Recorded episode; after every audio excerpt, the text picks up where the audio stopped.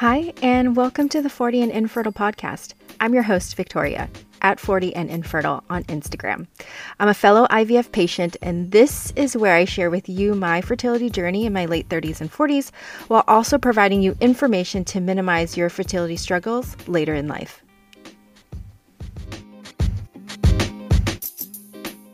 Hey everyone, welcome to episode 41. And today is another warrior story. And today we talk all about donor conception and being a donor conceived person.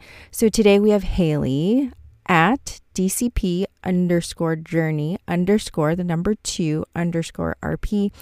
And yes, it is a bit long and complicated, and we talk about this in the episode too. Uh, but stick with me. I have a link in the show notes, so you can just click the link to follow her. And she's a donor conceived person and a recipient parent. So, yes, you heard that right. She is both donor conceived and a recipient parent, which means she offers a really unique perspective on being donor conceived and also the complexities of being a recipient parent. So, we start the episode with the intricacies of being donor conceived and how she came to know she was donor conceived and her relationship with her non genetic parent. And then we switch gears and move on to talk about her experience with being a recipient parent and the non genetic parent. Many of us talk about the insecurities we have of being the non genetic parent. So we talk about her insecurities with the experience of having a parent that is not genetically related to her. So she has that background and um, talks about how that helps or doesn't help her um, in her current relationship with her children. And she does also talk about the relationship with her sperm donor um, that was used in her own conception. So, language in this space can be really unique to the person who is in this donor relationship. So, we talk about some of those things today too. As always, please, please, please share uh, this episode with people who may find value in our conversations. And if the mood strikes you, please feel free to donate to the podcast. Um, I will have a link in the show notes along with the books that we discuss in today's episode. They will be linked to my Amazon shop your purchase with the link will help me offset the costs of running the podcast. So I'd be so grateful if you opted to buy any of the books, if you could please use the link provided. I want to thank everyone who's part of the 40 and infertile community. I'm so grateful for all of you. Um, I'm so grateful for you being here, for listening to all the guests, their stories, all the experts. Um, and I really hope to continue bringing you more content that helps you on your quest to parenthood. So, for those of you considering donor conception, this is a really great episode to listen to. There's so much to unravel. Hayley is amazing. Paths to Parenthub is amazing. I'll have a link to that in the show notes as well. Um, so, there'll be a lot to discuss today. So, let's get started.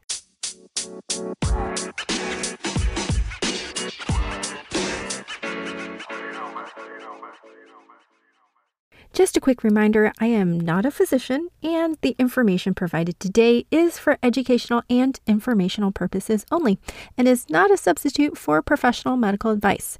So, make sure that you consult with your own fertility doctor before choosing any medical therapies that may affect your fertility. Unfortunately, every person's situation is unique, and it is vital that you discuss your own personal situation with your fertility doctor to decide what is the best course of action for you. Hi, Hayley. Thanks so much for being on here today. I'm so excited to have you. Uh, thank you for having me. I'm super excited to speak to you too.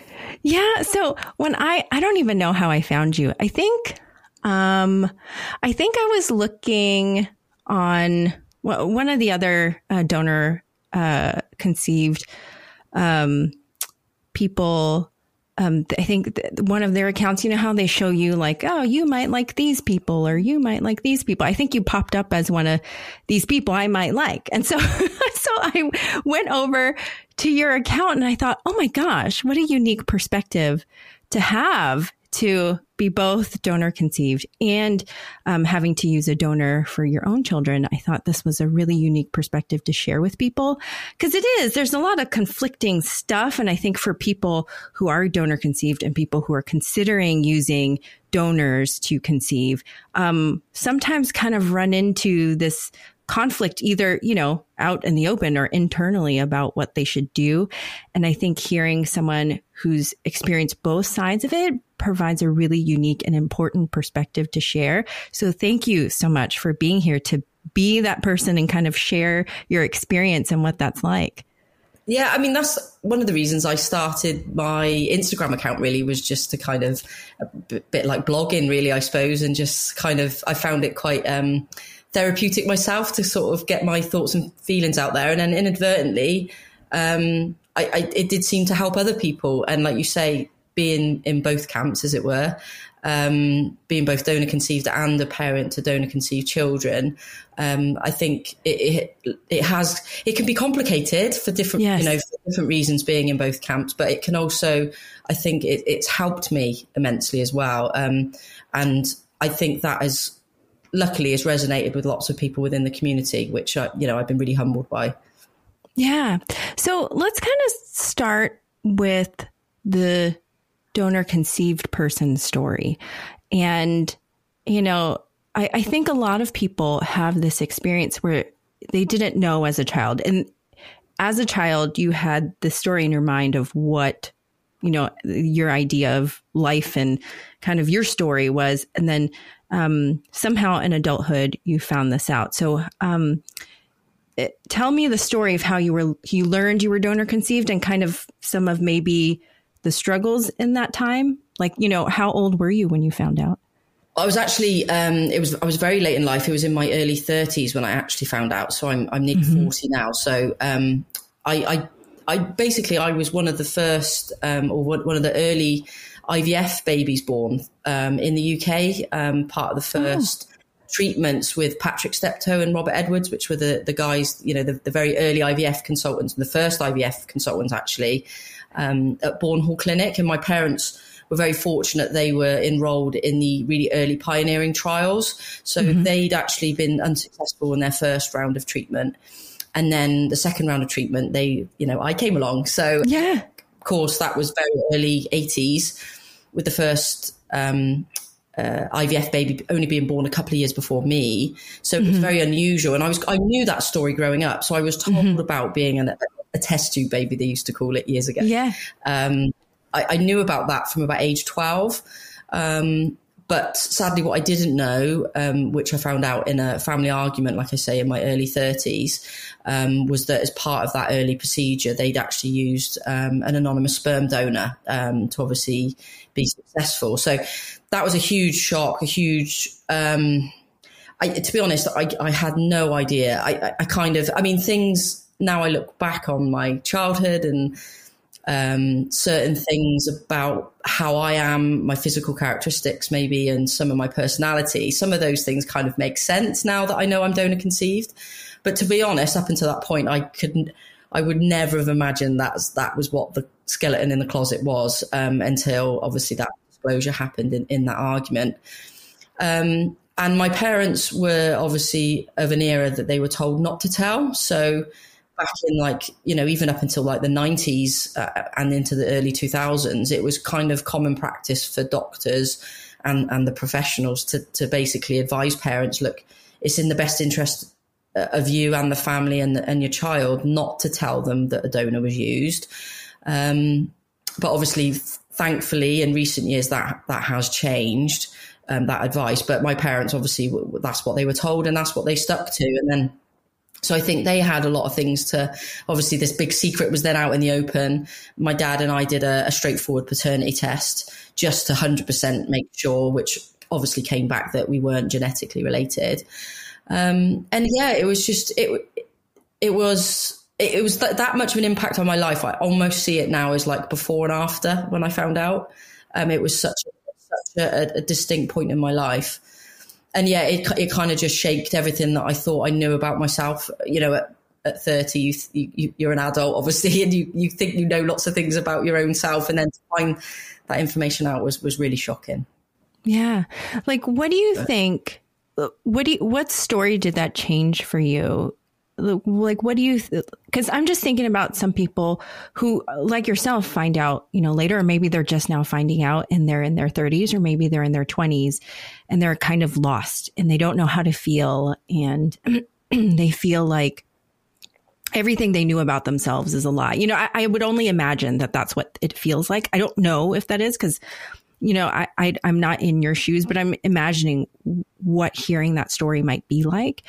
And, you know, for those guys, like what what might they expect to feel? Because it is normal to feel these things because, you know, essentially you've been lied to, right? I mean, not maliciously. The the intent wasn't malicious. They, didn't know better. They were doing what they were told. They thought it was the best at the time. Um, but what are your thoughts on that? Like, what what's what do you feel and what's kind of normal to feel? Yeah, I think it's a really good question. I think at, at the start, I was just so shocked. I think I was so, it, it really like knocked me sideways. Um, and obviously, my wife went through it with me, and she obviously knew my family, and it was a huge shock to her. And we just, I remember just thinking, like, wow, like thinking almost like I'd stepped into a movie, like, or, you know, some kind of, um, like, is this really happening? So I think that was probably my first reaction. And then it went to things like anger, um, a little bit of denial, because I think that's where the, it's a bit like the grief cycle, I suppose, like the old fashioned grief cycle, because it, I, I went through different phases the denial side of it was maybe there was a chance that they'd made a mistake, um, you know, that kind of thing. And that was kind of negated then when we'd done, uh, when we, sorry, went through a, a, straightforward paternity test. I did have a lot of anger towards my parents initially um, about the deception. I mean, upon reflection now, I mean, we're talking eight years ago now, and I, have kind of um, made my peace with it. And I understand the reasoning, like you say, it, it wasn't necessarily malicious. Um, but you still it it rocks everything that you think you knew and the people that you should trust the most as in your parents. It does make you think well if if they could if they could keep a secret about that what else could somebody else you know it, it kind of really un- makes you feel unstable in those kind of relationships that should be really the most stable. Um, so I think if anyone's listening to this and you're in that situation, I think just kind of go with the emotions because um, you and it is like a roller coaster. You know, it, at times it kind of then moved on to a little bit of exhilaration. You know, when I went on to my own DNA discoveries and sending off my DNA and all that kind of stuff, which weirdly in a weird twisted way was kind of exciting. Um, you know, all all the, everything you can think of, and I think one of the big things I found. Um, which I think is quite common as well for late discovery donor conceived people, is that um, I found like I was extremely sad that I'd lost that connection that I thought I had with my dad.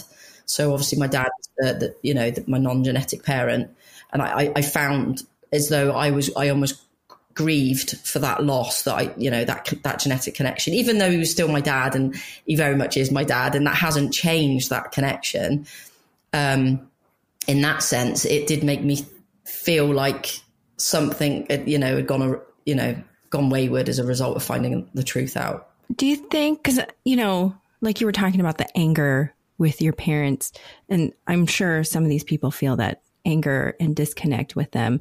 Um, how did you find peace with it? And how did you find your way to reconciling with them? Did you see a therapist? Did you talk to your wife about it? How did you kind of find, like, you know, I'm just thinking about some of these folks that are finding out. And I can imagine that that would be really one painful and two, that there's just so much anger about, like you said, the deceit and stuff like that. So how did you find your space to say, okay, um, let's kind of move on from this?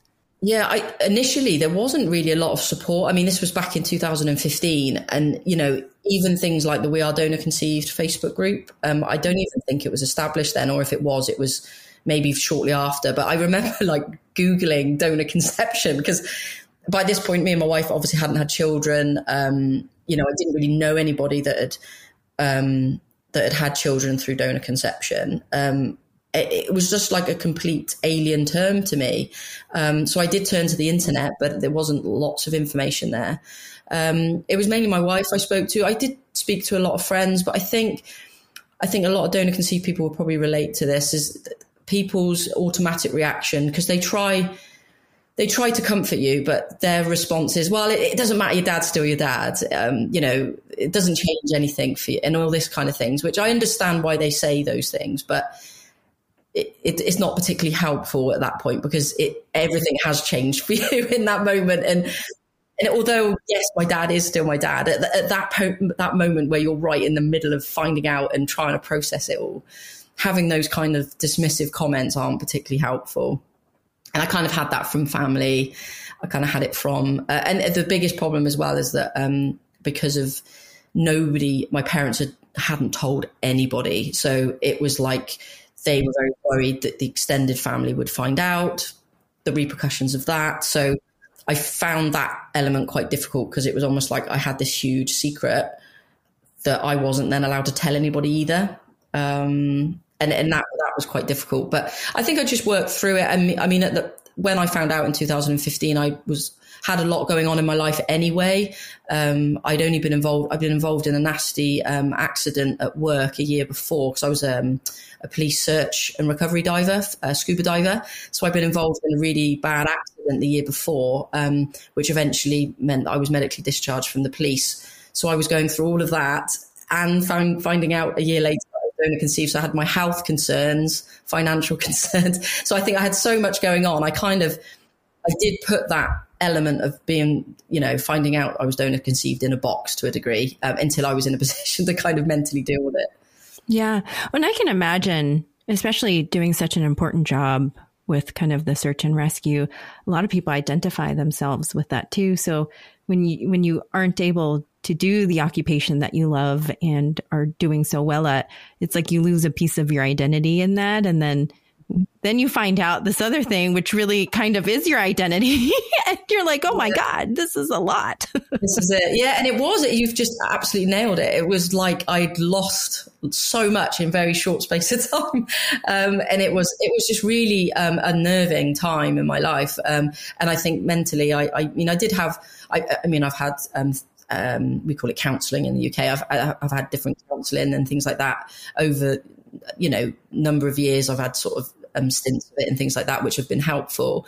Um, and I would definitely recommend it to anybody. Um, certainly when, but I what I would say is that make sure if it's to do with donor conception, so if you're donor conceived and you found out maybe late in life, or even if you're struggling with being donor conceived and have known, you know, from birth, definitely seek out a counsellor or a therapist that has that has a specialism in in that area because what I have found is that some you know professionals aren't particularly knowledgeable in that area and actually ends up doing more ends up becoming more frustrating because you're speaking to someone that isn't really that knowledgeable. Yeah so that would be one piece of advice is just find someone that is knowledgeable in that area yeah, and I think that is true for, you know, even people who are going through infertility or having to do that. Like when you have a therapist who doesn't understand, like sometimes what what that's like and what the experience of going through that is like can also be um, not really helpful. So I think that that's true of so many different things. Like find, finding the right counselor or therapist is just so important. I think. Period. And it's hard to do. I don't think you know, you, you, go through a few of them. It, that's normal. It's you, it's hard to find just one that you click with right away. I think. Um, but yeah, I think that's so true of like anything that you're going through. Having someone who just really gets it just makes the whole experience so much easier and helpful. At least I think so. Yeah, and it does cost a lot of money as well. That's the other yes. thing, you know, depending on where you are in the world. Like we obviously have our national health system here in the UK, but you know, the waiting lists are so long. So a lot of the time mm. people end up going private. So it is weighing up, um, you know, what your options are. But there's lots of online groups now. Um, you know, obviously you're you're really aware of like the infertility spaces and the online groups. Mm-hmm. Obviously your podcast, which is incredible mm-hmm. because it helps so many people.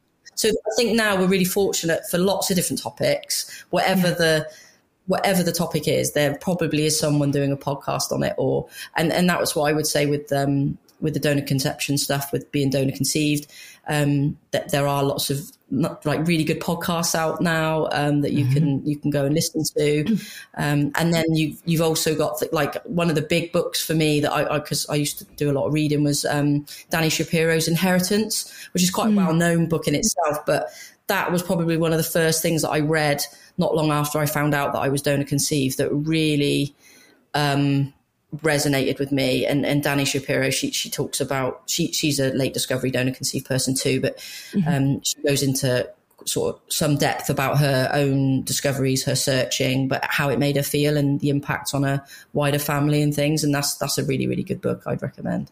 Okay. And do you find that because I mean, now you've done all this work, you've done all this processing, you've come to terms with kind of the whole experience and what that was like.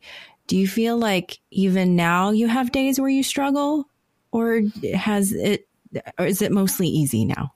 No, I, I've, there's not many days where I really struggle with the donor conception part. I think now, what a big thing for me, which obviously we can talk about, but I, I was able to locate my uh, my parents' donor, so my mm-hmm. after DNA testing. So that for me has been a big healing point. Um, I did feel like when I found out the truth that um, there was like this void that I really, and I'm a really curious person. I think mm-hmm. like having been a police officer, I think I'm just naturally curious, and I think that. I, I, really wanted to know who he was. Um, and it did take me a few years to get to that stage. I didn't rush off you know, in 2015 and DNA test myself. Actually, I yeah. didn't do it for five years nearly. Um, but that has been a big part of it. But I do get days where I th- I don't get days where I'm upset about it anymore. I, have really come mm. Full circle with it, and I feel very at peace with it.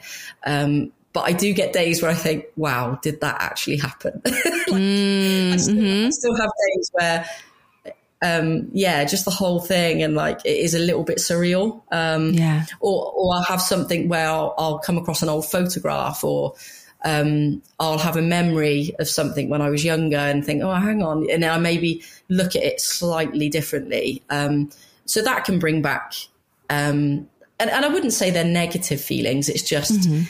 Um, reminders, I suppose, which can kind of, mm-hmm. you know, bring it back up in your mind again. But I'm, I'm very I yeah, at peace would be a very accurate word to say how where I'm at with it at the moment. Yeah. Well, yeah. Let's talk about you know finding locating the donor. Um, I and I guess we could talk about language too, like what words to use in, in a little bit. But um, the other thing I think about too is some people may want to find their donor and some people may not want to. And you talked a little bit about what led you to wanting to. You were curious. Were, were there other thoughts that you had that made you say, Hey, you know, I kind of want to find this person. And then I guess the second part too is uh, some people may have the same feelings about siblings. They maybe want to find half siblings or not find half siblings. So what are your thoughts on that? Yeah, I, the big thing for me, like it was the curiosity. But like I say, I think what the biggest driver for me to search and to actually set, because I was born of an era where there was no records. So, um, you know, depending on where you are in the world, like in the UK, they do keep records now, thankfully, and you know everything's quite well monitored as such. Um, with donor conceived people. So, you know, number of families, who the, the identity of the donor is, and things like that. If you were born after 2005 in the UK, there, there are no such things as anonymous donors anymore, which in my opinion is a good thing. Um, but obviously I was born, I'm an oldie. So uh, there was nothing, there literally is no records on me. So my only option was to DNA test. Um, and thankfully kit prices have come down because I think one of the things I did originally look at you know, going back seven years ago, eight years ago now. Um, but the kits were so expensive. Like even a straightforward paternity kit to do with my dad was like way over a hundred pounds, and that's quite a straightforward test, you know. Whereas um, I think the ancestry kits were like three hundred pound plus, you know, to, to, do a basic one. So that that ha- did have a little bit of a factor in, but also I wasn't that. I don't think they were that well known about. Um, you know, now everybody's heard of Ancestry and 23andMe, whereas eight years ago it wasn't that commonplace that the commercial testing.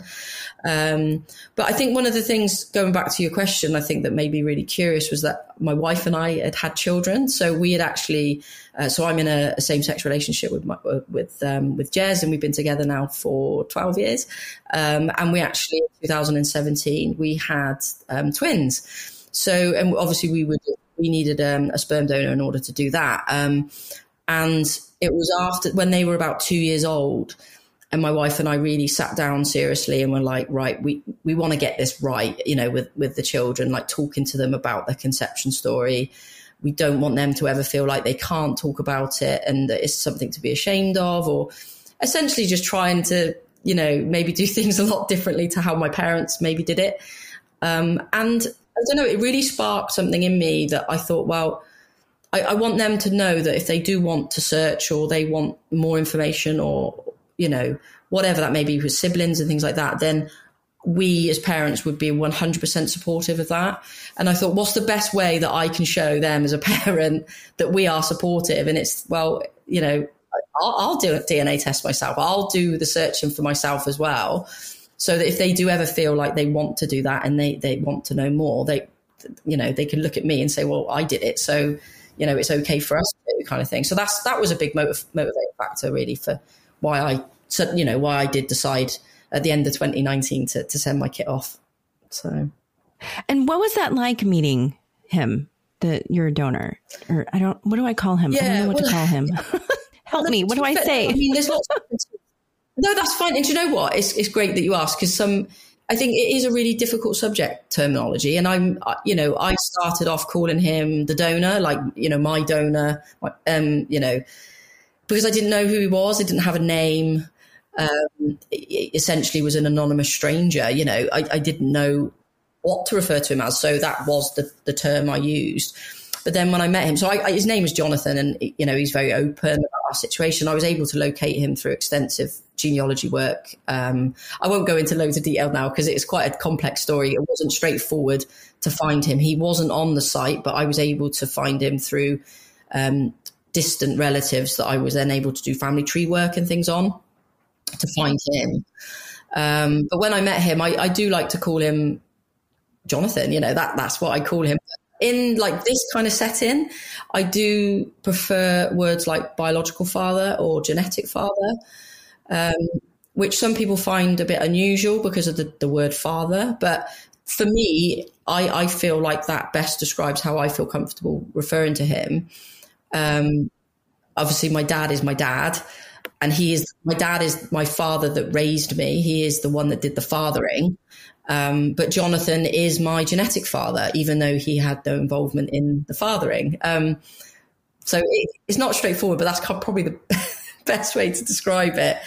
Um, and that varies between donor conceived people. Some people prefer donor, some people prefer um, my donor, loads of like genetic provider. You know, there's endless terms that and I think um, it just shows really that people, different people in different circumstances, feel more comfortable with different terminology. Do Do you feel like because this will come up, I think, too, when we start talking about your experience with your wife and deciding that you needed a donor um, to conceive and that sort of thing too. But did did you feel drawn or a relationship or an emotional tie in any way to Jonathan or was Jonathan like, oh, he's the guy that donated some of his DNA? Like, what? How how did that feel meeting him? You know what I mean? Yeah, I originally I just I really just wanted a photograph. I was desperate for a photograph. I just I felt like I wanted to just have a photo of what he looked like.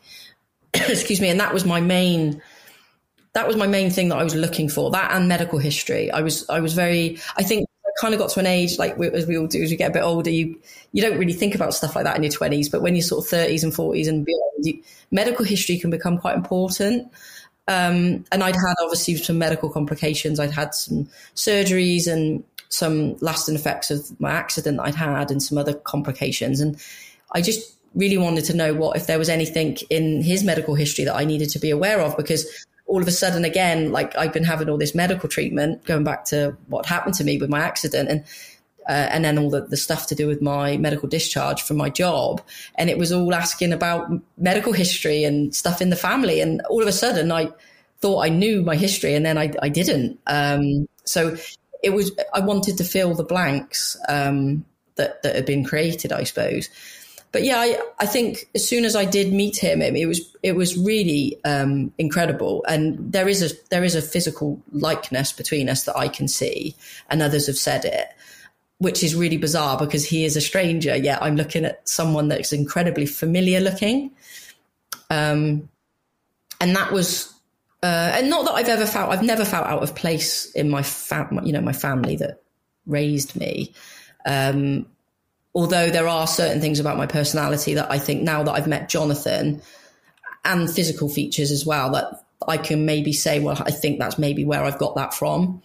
Um, which has been very validating. But yeah, I mean, it was just there was just a warmth from him when I met him, and he's, you know, it, funny enough, we, we, we featured on a talk um, a few months ago where he actually came on and did a talk with me, um, and he it was really yeah, it was lovely to hear him um, speak about the situation from his point of view as well. Because obviously we've to- we've spoken about it, but to hear what it was like for him, excuse me, and we both said it was kind of a really, um, yeah, just just quite an amazing experience. Really, very surreal, but really really incredible at the same time.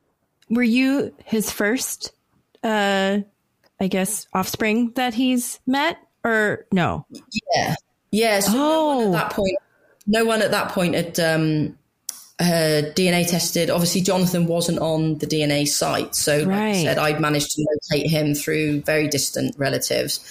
Essentially, managed to find an address for him um, through like all public records, I think, like dodgy. Yeah. Like, yeah, yeah. All, all yeah. yeah, yeah, yeah, People are like, yeah, how did you find that out? Like, no, yeah. genuinely, it was all like, it's amazing what you can find out with public records and face, even like social media and things. It's, it's, it's, it's quite incredible and frightening in the same breath. But um, yeah. I was able to get an address for him who, and I, it was either basically between him and his brother, because uh, the way that they work out DNA connections on these sites, um, that it would have been very similar levels between him and his brother. Mm-hmm. I had my, I had my money that it was on was on Jonathan, um, mm-hmm. but um, yeah, it, it it was just it was just an incredible experience to to, to see him. Um, but he he hadn't connected with anybody else. No one else had DNA's tested. But since then, so that was two years ago, 3 mm-hmm. other siblings, so my half siblings have since DNA tested. Mm-hmm. So they've matched with us. So Jonathan has actually DNA tested himself now to double check mm-hmm. the connection. Yeah. It also means he's on the DNA sites should any other siblings pop up. But yeah. Jonathan hasn't got any children of his own. Um, he's actually a mm-hmm. gay man as well. So that was quite mind blowing. Um, oh. And yeah, so it was just a really nice. So he he was never able to have children of his own because uh, you know at that time he, you know it wasn't legal for a gay man to adopt or you know right. surrogacy wasn't legal and all the rest of it. So um, he never had children of his own. So um, he's seen it as like quite a bonus, I suppose, really. Yeah, um, all sort of popped up work.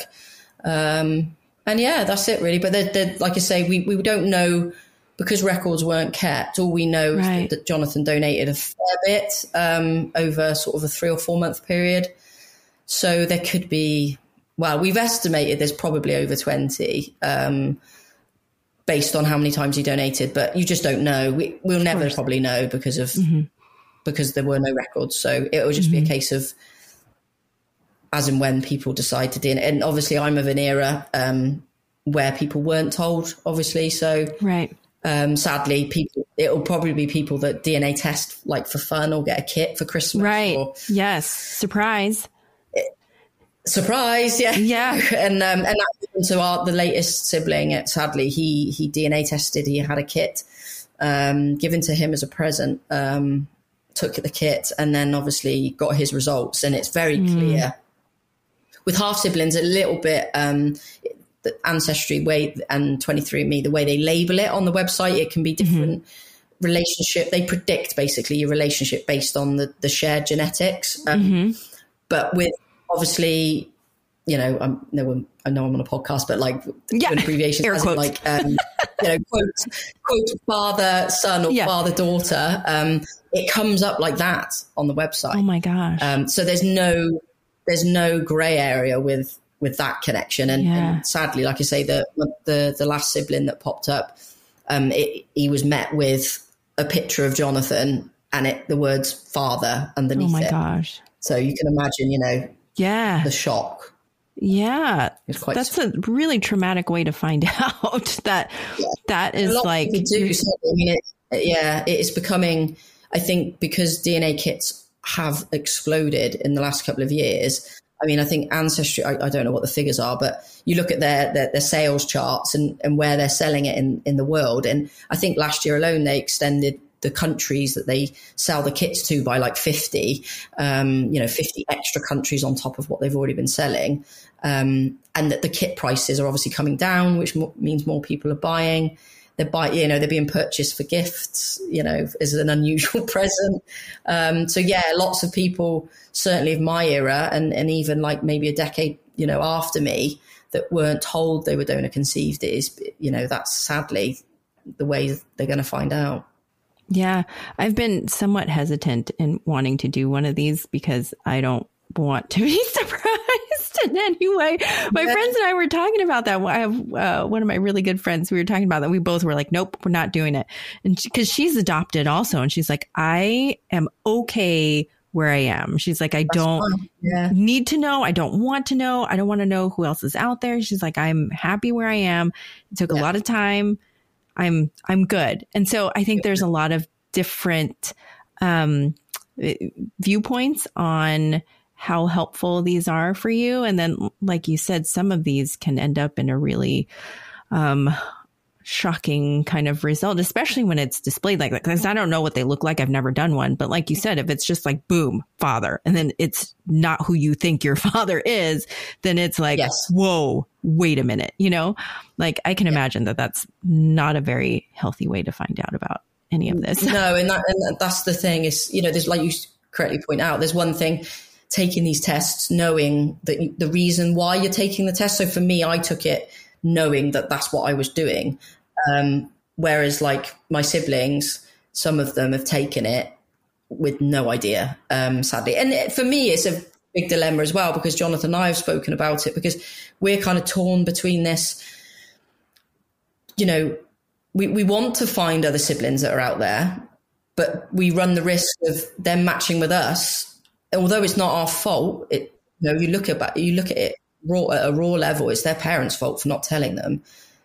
But by us matching with them, we are the ones, we're the messengers, really, that um, potentially the ones.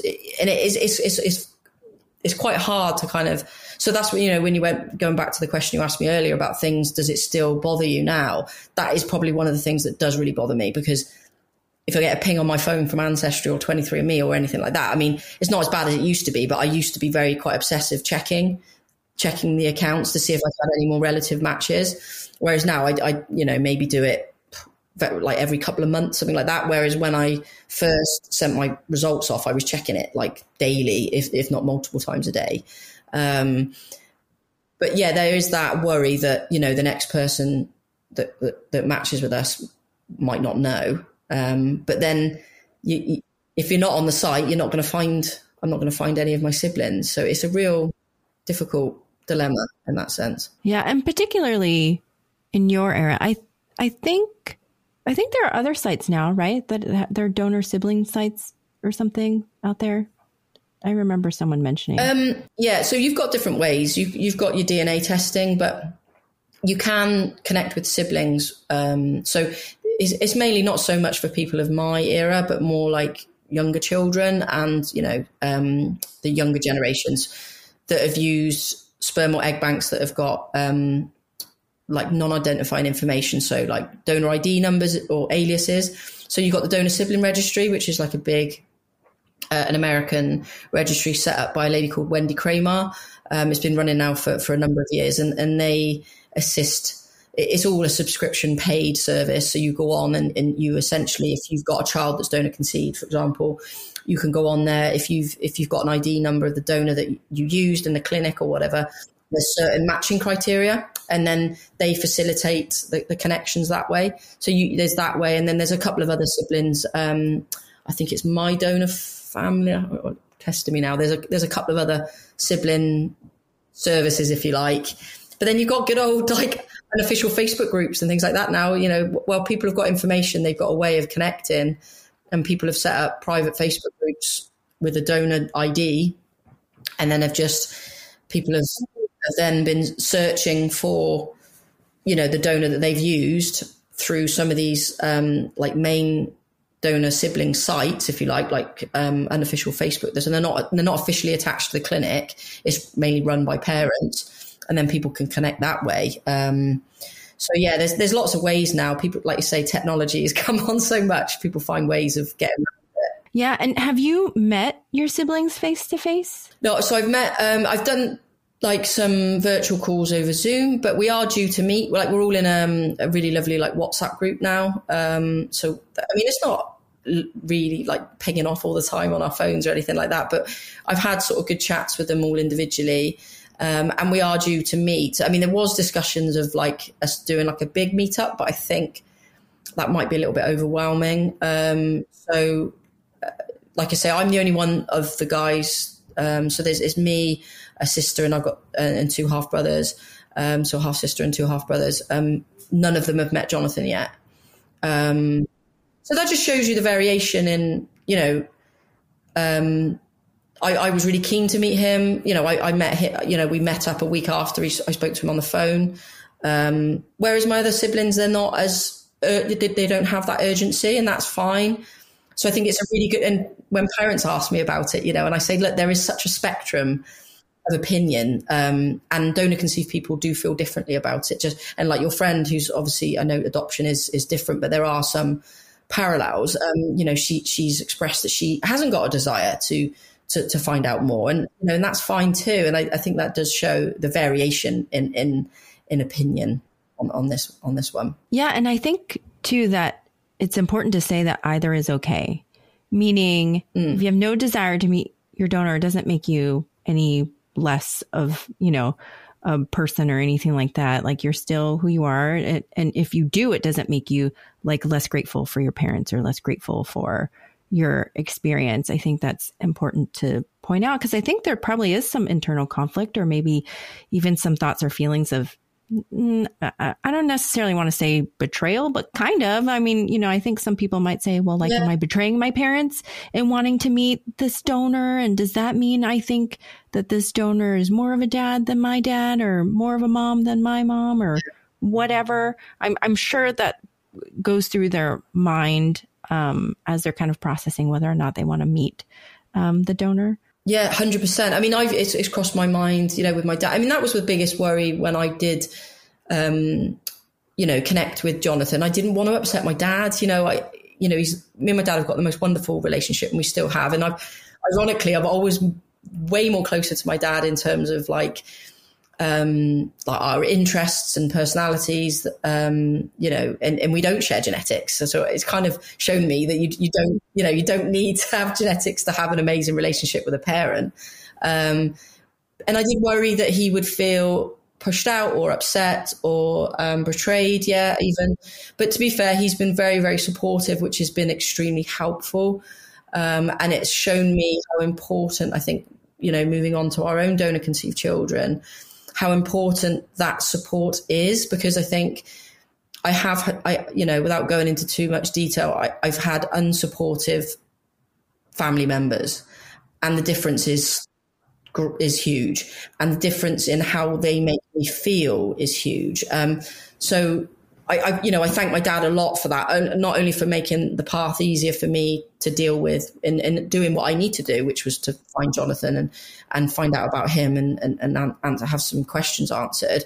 I also feel like he's shown me how important that way of doing things is for like how I want to do that with our kids. I want to be support. I want to be the supportive parent, and and you know if my kids are curious, I, I want to be there 100% you know of the way and, and make sure that they feel comfortable that they're able to explore that side of them of themselves you know did you talk to your dad about jonathan or wanting to meet jonathan did you do that ahead of time and say hey this is i'm thinking about doing this are you okay with this or how did that conversation go yeah, I did. I was very mindful. I, like my wife and I had long discussions about it. And one of the things I was really keen to do was break the cycle of keeping secrets. And I, I, was really, even though there was difficult conversations to have, I mean, I actually drove up specifically to where my parents live to say, look, I have sent my DNA off. This is what I'm doing.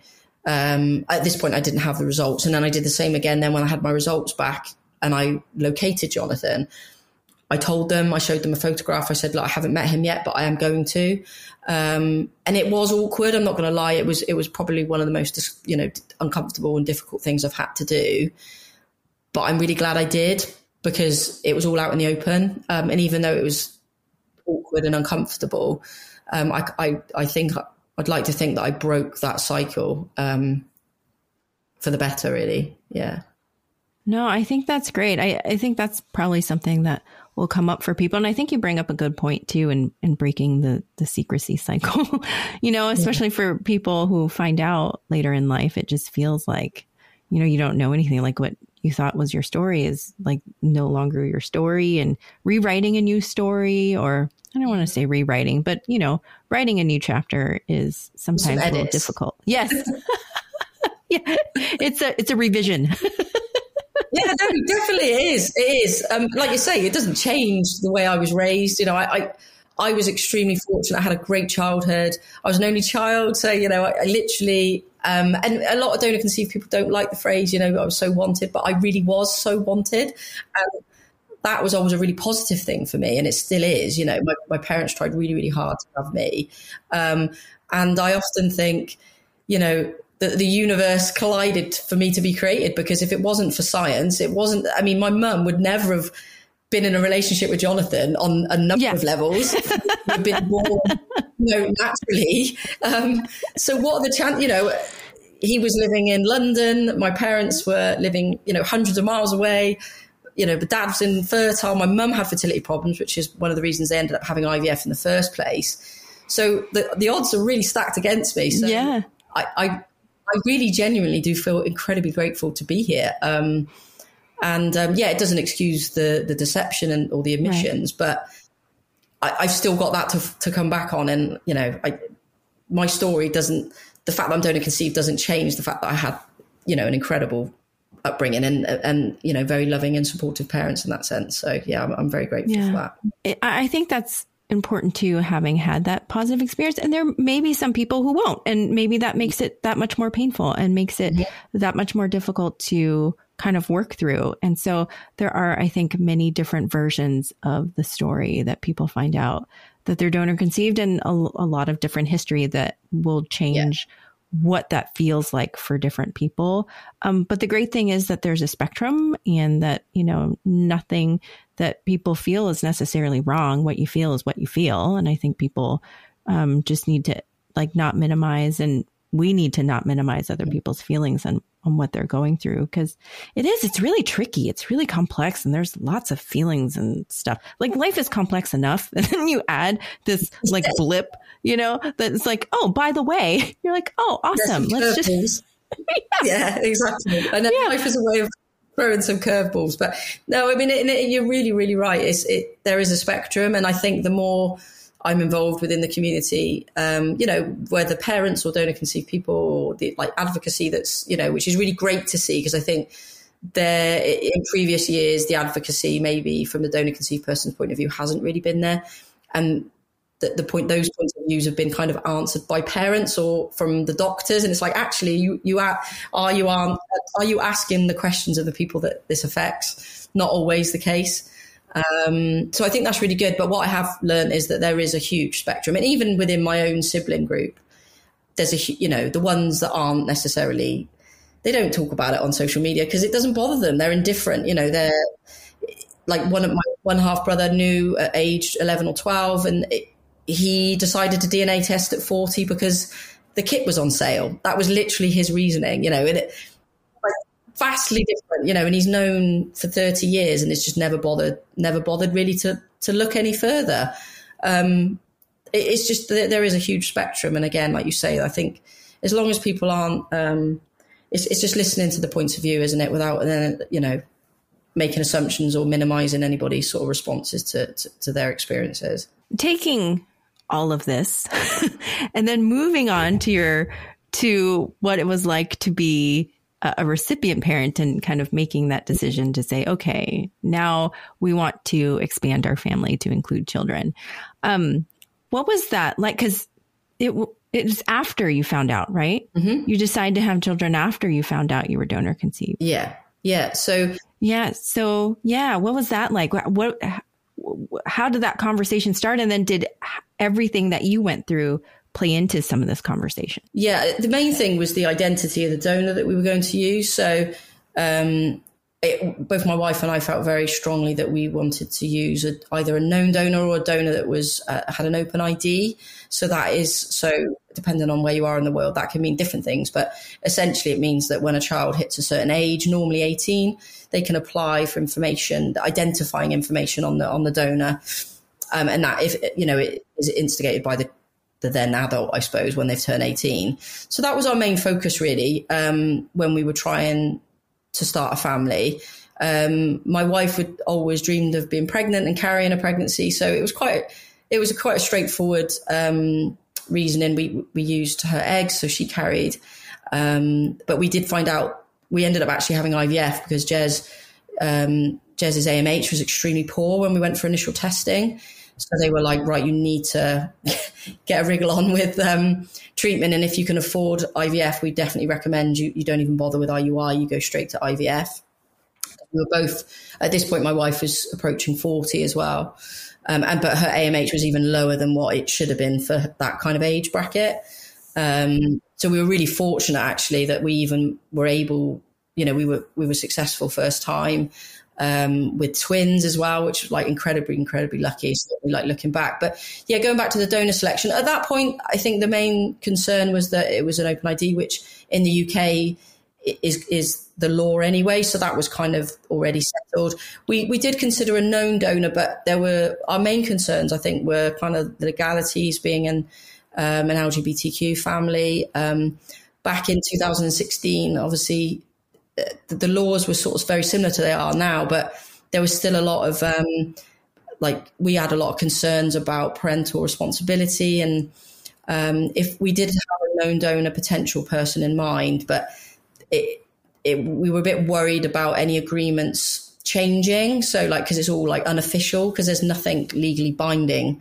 If you use a known donor, you know, obviously you can have certain protections if you use a, a HFEA clinic in the UK using a known donor, but um, we were still just really worried about um, the implications of that long term.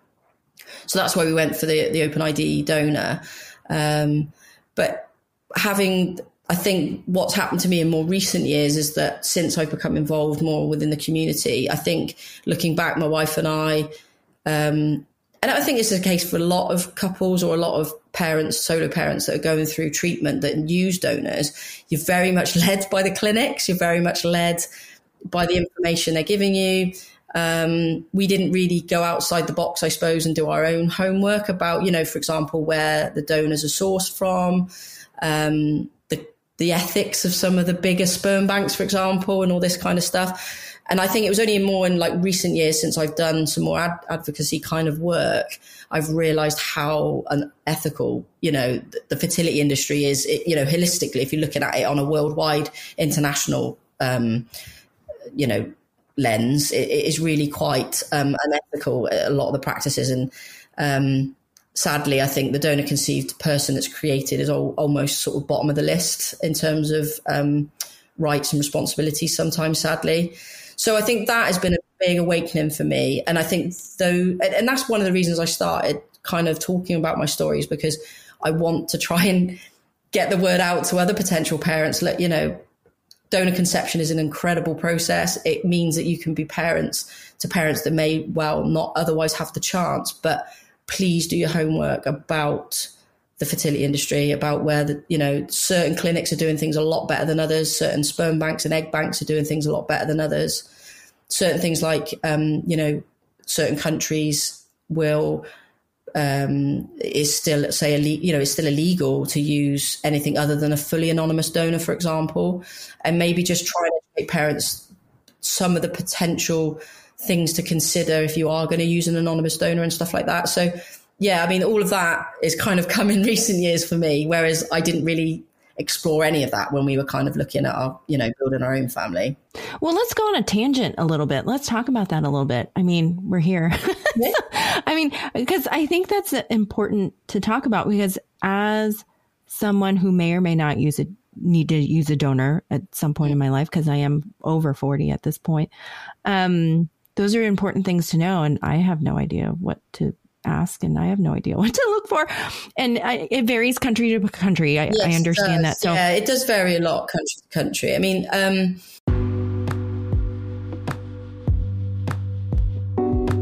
Hey guys, I hope you're enjoying the episode so far. We're just going to take a quick break, so don't go anywhere. We'll be right back. I know infertility is a stressful time, and we often don't provide ourselves with enough self care. One way to give ourselves a little more self care is with Pranamat's acupressure mats. This is what you can do. Give yourself about 20 minutes to lie down.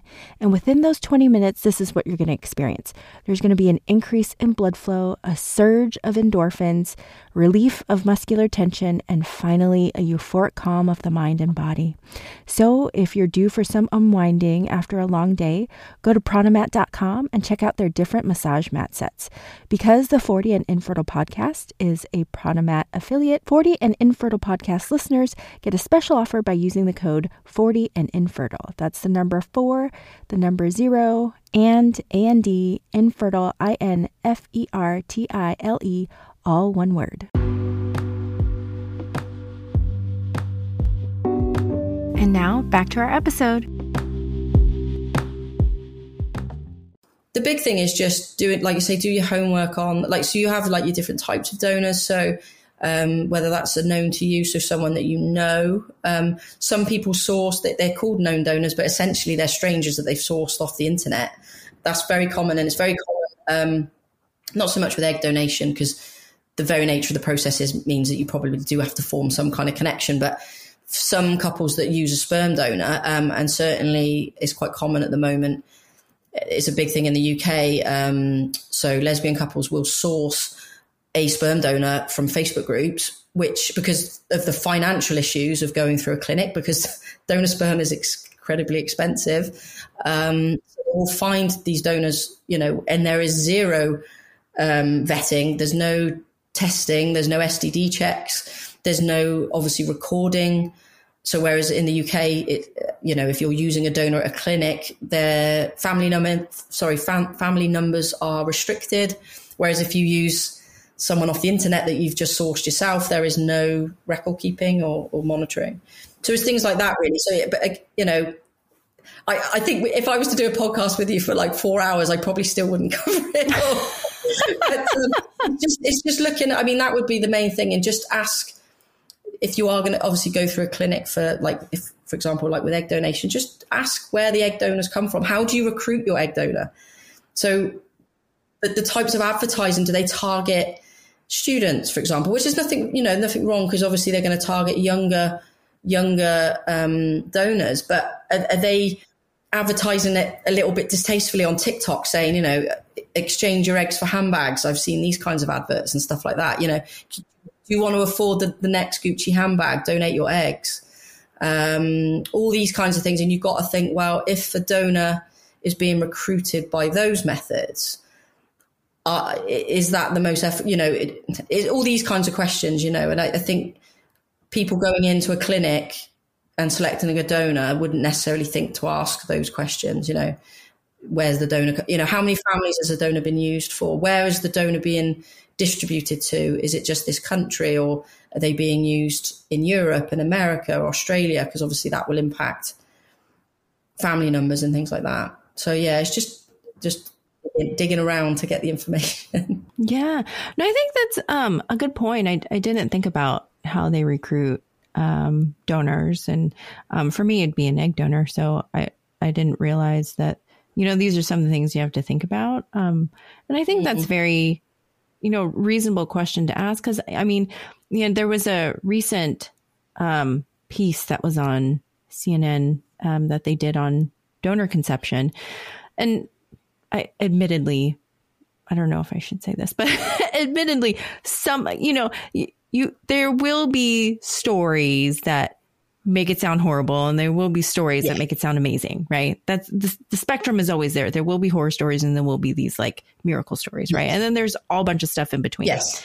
Um, but there are things like, you know, and I think time frame too, and I hope now things are better with better, like you said, record keeping, things like that family history searching, like going through however many generations based on your clinic. Um, but you know, like you say, there's not always um, like regulation behind it. No.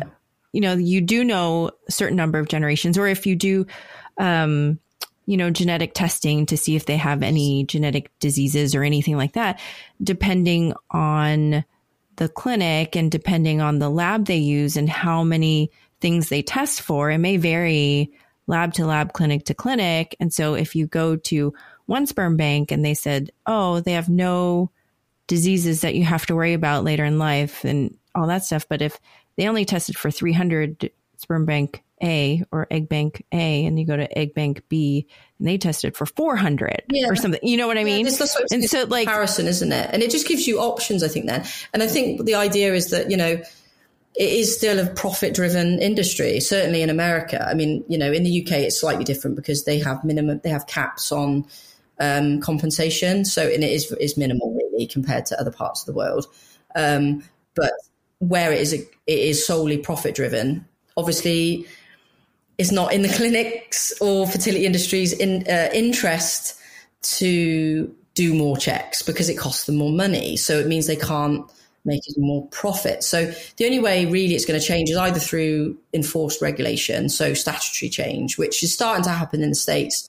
I think Colorado recently they introduced um, legislation. Um, I know there's been some in New York and a few other like pocket states that are trying to trying to introduce introduce it. But the only other way it's going to change is if recipient parents push for that information to be standard. You know, so you're going in as a parent going, well what medical checks have you done? You know, how have you got your medical history? Um, and even though it might not change it immediately, if they get enough parents asking the same questions, you know, have you got an internal sibling registry, for example? Because so certain sperm banks in the States will run, they've got their own internal sibling registry. So what I was talking about earlier, you, you would be able to know where the sibling families were. If you wanted to connect, you could have like an opt in, which is a great function if you wanted that um, because it's verified.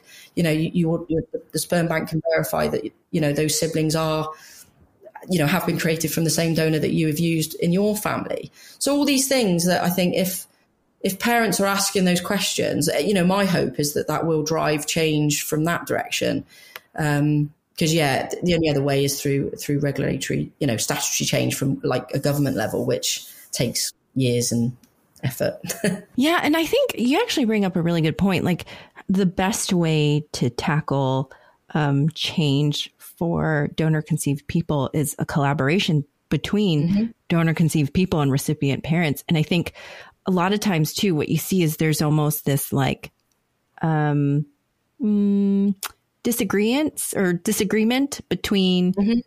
sometimes donor conceived people and recipient parents because i mean you as kind of a two in one you understand um, w- what donor conception can do for you it it, it made you a mother it mm-hmm. it gave you you know this option that you wouldn't have had otherwise which is like mind blowing life changing like miracle stuff, right? Yeah.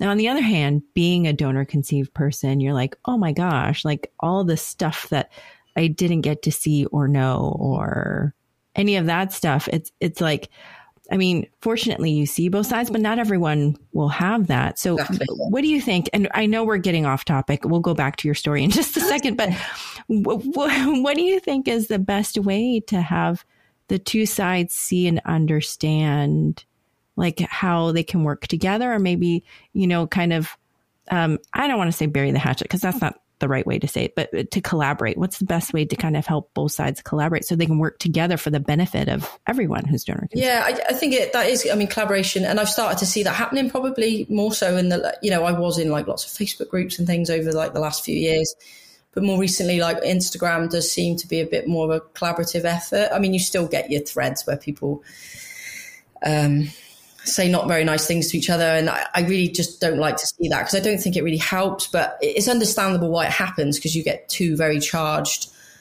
polar opinions sometimes and both people think they're right and then obviously that spirals into you know unpleasantries but i think the best way is collaboration i think it's just sharing stories about so people talking about their experience being donor conceived people talking about being having problems with you know poor egg reserve or having you know, childhood cancers, which means that they haven't been able to use their own eggs or, or, or you know, seeing both sides of the story and, and, and try, you know, we're never, if you're not on both sides, you're not ever going to fully know what it's like. Like, you know, you're not walked that path. But I think by sharing those stories and those accounts, it gives you a better idea of where that person's coming from and maybe why they feel like they do.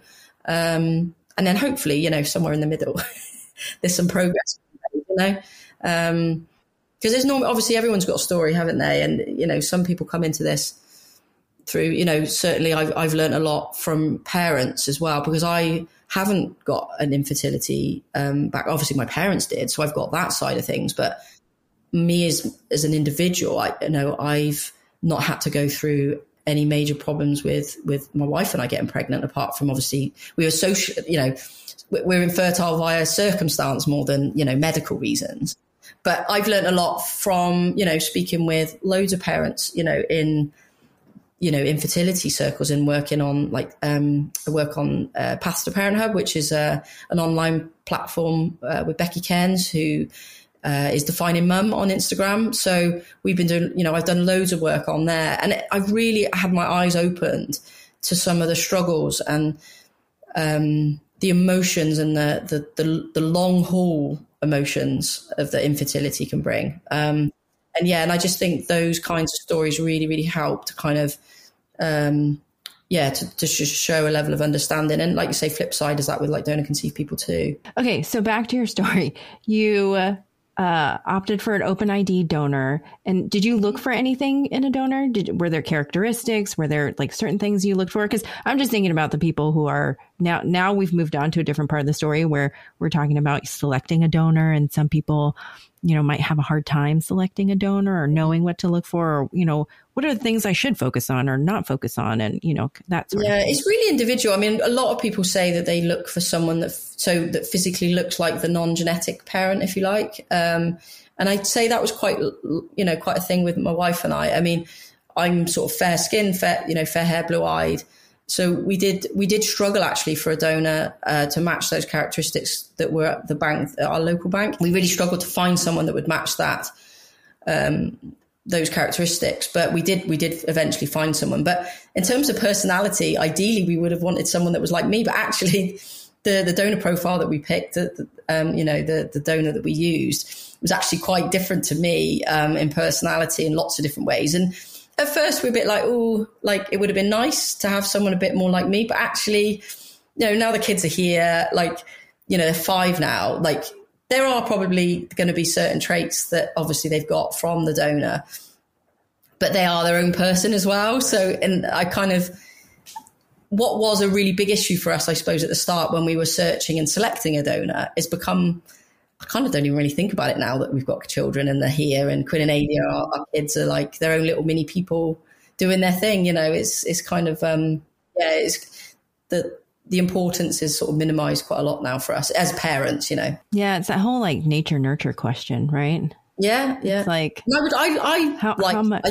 yeah, like nature and nurture. I think, and I think um, everyone always sort of says, "Oh, you know, they're always fascinated by the the or, aren't they? The nature or nurture. But I really do believe. I think it is a combination. Um, yeah. And so for recipient parents, and I don't know if this came up for you, but a, a lot of things for the non genetic parent um, that you think about is will you bond with your children and will you still have that experience and what will that be like if you know you're you're do you feel like an outsider and you know so what was that experience for like like for you? Did you have that concern or knowing your relationship with your dad? Did you think, oh, I'm not really worried about it? Or what were your thoughts? I, I had a huge, I still, I still worried at the start about bonding. Um, like certainly with like when they have tiny little babies, like do worry about things like that. But I didn't, uh, as an overview, I wasn't. I think actually the fact that I could fall back on the relationship that I've got with my dad who isn't genetically related, you know, we're not genetically related, gave me a lot of confidence and reassurance. Um, so it was really, again, it was incredibly helpful actually to have that lived experience because I could, I kind of went into being a parent through donor conception, being the non-genetic parent with an element of, of confidence, I suppose, because I, I knew that I didn't need that genetic connection to, to love another human being, you know. Um, but I still had my worries and, like I say, was the kids were very, very small. I mean, it helped actually having twins because it meant that we could literally share the responsibility. So um, even things like my, my wife didn't end up breastfeeding. So we, we uh, were able to really 100% share like the, the feeding and things like that, which was really, really helpful for me, I think, bonding um, and being able to do that kind of one to one. and like I say, having twins, it meant that we could both go to like the really newborn baby groups because we would go with a baby each. um, so all that really, and I, I, think actually looking back, that really, really helped. So I don't know what it would be like with a single baby, obviously being the non-genetic parent and then the non-birthing parent not maybe going to those classes as much, whether that would have made me feel a little bit left out, I don't know. But as it happened, it was all hands to the deck because we had two. So, yeah, but um, it worked out really well. And I, I've never, I've had moments where the kids have got, like Quinn, my little boy, I think he was about two at the time and he was all for my wife like really like clingy to my wife and i had little doubts like oh, was it because we don't share genetics um, but actually, kids just go through phases of favouring a parent, regardless of genetics. It's just normal kids doing their thing. Um, but I think because because you've got that donor conception element, it, it can it's like a, a layer of oh, I wonder. It, it, it, causes a little bit of doubt, which I think is quite normal. But yeah, it's, it's just trying to work through that really. Um, but even someone like myself who's donor conceived, I still had those kind of insecurities. Um, so yeah. Yeah. And I mean, I see those stories where, you know, even if you're the genetic birthing parent and you, you like sometimes your kid just doesn't want to have anything like yeah. to do with you. And, um, like those, those parents are still heartbroken, you know, but I think if you're the non-birthing, non-genetic parent and even if you are the birthing non-genetic mm. parent and that happens, I think because there's that little piece of you that knows that information that you automatically attribute it to yes. well it must be because yeah. i'm not you, you, know and you beat yourself up donor, over it yeah you pin it on donor conception it could be nothing to do with it it could just be that I don't know that um, my wife is more of a, a, soft spot for letting you know watch an extra bit of TV or something like that. You know, it could be anything because it's because you've got that donor conception element. It's like oh, it's because it, it's because I'm we don't share genetics or we don't share DNA. Yeah, and I, I, think that's I think that's kind of really normal to expect that. But it's um, yeah, it's trying to work through that. But as the kids have got older, um, those times have kind of lessened. I think I, I, don't really worry about that at all. I mean, it'll probably come again when they're teenagers. I kind of been told that you know the next phase, you know, when they're obviously you know preteens and teenagers, and maybe throw some unpleasantries our way about you know, you're not my real mum and all that kind of stuff. But, you know, I'm fully expect to have all that. Um, but yeah, you know, we'll have to deal with it when it comes up. As far as um, telling your children, have you already, because they're five, so they hear stories and things like that have you already started telling them? Do you have books? Like what what was your what did you guys talk about as your kind of method for sharing their story? Yeah, so we've we've relied a lot on children's storybooks. Um, like I say, if any, I, I can give you "What Makes a Baby" by Cory Silverberg's a really really good book. Gender neutral, literally talks about a sperm and an egg and a body to grow it in. Uh, you know, body to grow a baby in. Um, it's really basic, but the, our kids love it and they still love it now. And we started reading them that when they were like, well, before they were three. Um, the Donor Conception Network do some really good books that are like specific for different family setups, um, which is really great. And you can, you know, with all these books, you can kind of adapt them a little bit yourselves and, you know, replace some of the words. Um, so I, I definitely, that's, we relied a lot on that. And I think some of that was just getting us used to telling the children as parents, you know, even before the kids were of an age to understand it. I mean, they understand, you know, the concepts now. I mean, they probably don't understand the implications, but they understand that, you know, mammy, me didn't have any sperm. Mama had some eggs, but we needed a man to give us his sperm in order to make them. And they, they both grew inside mama, my wife's belly, you know, so they totally, they know that story.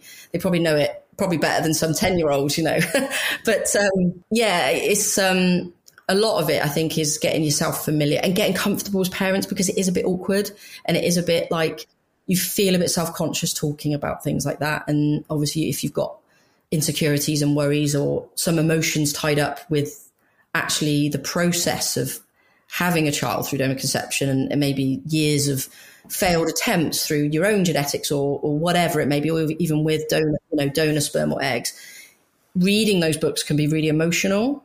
Um, so it, it's kind of getting through that bit so that you're confident as parents. So your kids can, you know, see that it, it's okay to talk about it, you know, and that's what we've tried to do and just make it a really open environment in our household that they can talk about it if they want to.